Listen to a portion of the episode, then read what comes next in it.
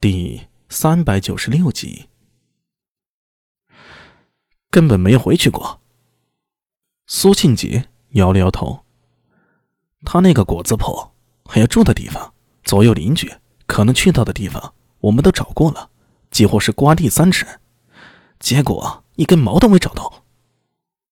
苏大为拍了拍他的肩膀：“啊，没事儿，本来也就是存个万一的想法。”似这种卧底奸细，想必早有预案。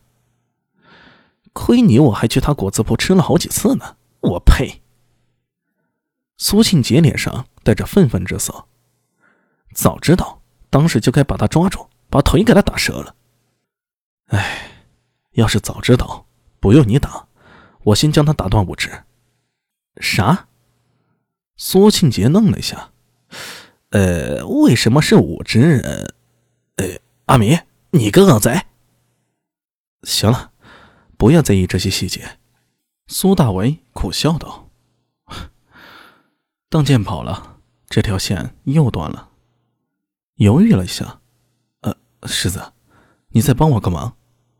你说，帮我和尉迟那边打个招呼，让他们金吾卫也帮忙留一下可疑的人。这个你放心，我已经找了画师，画了邓健的画像。到时候让县里出去还补。哎，不！苏大伟刚想说，只要把邓健列为在逃通缉犯，只怕新罗使团还有 buff 的人全都知道情况有变。但是再想，人已经跑了，不管官府通不通缉，想必邓健背后的势力都会有所行动。这消息啊，瞒不了多久。那就这么办吧。啊，对了，再帮我派人盯住新罗使团。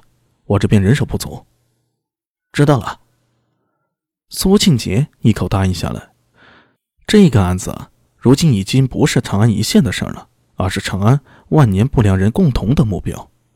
不良人也要讲绩效的呀，有破案就有功劳和赏银。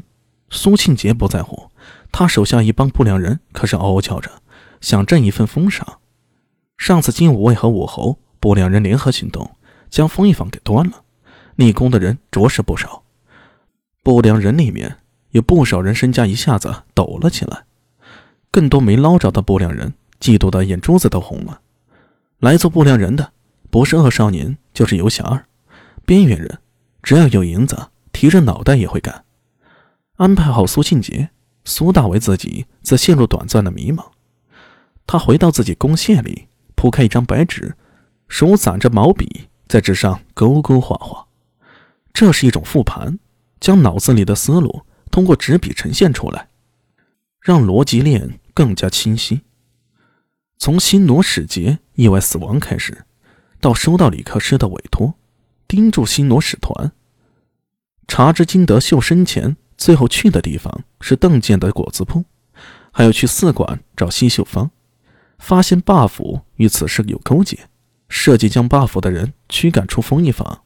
到试探邓健，假扮邓健进入新罗使团，最后发现邓健还有另一层身份，被邓健杀了不良人逃脱。苏大为重重的一笔画了个圈，浓烈的墨迹似在发泄心中的情绪。此案开始散碎，到现在渐渐清晰，集中在了新罗使团、buff、百济道琛身上，现在又多了一个高句丽邓健。苏大为毛笔画动，将几个名字写上去，又重重一笔划去。三寒到齐了，buff 身后隐隐还有吴王李克的影子。他们究竟要做什么？南池，南池真的有这么重要吗？隐约间，苏大为感觉南池就像一个巨大的香饵，将这些人全都吸引过来。李克师好像说过，南池。与始皇帝手中的不死金人有关。最后，始皇帝要求术士韩忠将南池封印呢。地图就是寻找南池唯一的线索。找到南池之后呢？新罗、高句丽、百济寻找南池的目的是什么呢？为了寻找不死金人吗？那 buff 的目的呢？吴王李克呢？在其中又有何好处？苏大为的笔在纸上写写画画。想到这几股势力的目的时，脑海中似乎闪过一道线，但这个灵感转瞬即逝，只留下模糊一点影子。再去想时，什么也没抓住。摇了摇头，苏大为将毛笔置于笔架上，将那张涂满了墨迹的纸揉得粉碎，手指一扭，碎纸在电镜中化为飞灰。一人计短，众人计长。或许我该找人一起来想想，该如何继续查下去啊？苏大伟想到自己认识的人里，聪明者莫过于高大龙和安文生了。高大龙市井出身，但思路清晰，反应奇快，而且心思精巧。安文生则是另一种人，平时不显山不露水，但是往往能一言直击要害。而且安文生眼见格局颇大，倒是个可以商量的人。高大龙那边嘛，可以晚间去。而安文生嘛，阿米，真想到这儿，一眼瞧见安文生从门外走进来，苏大伟一愣，哎，真是说曹操，曹操就到啊！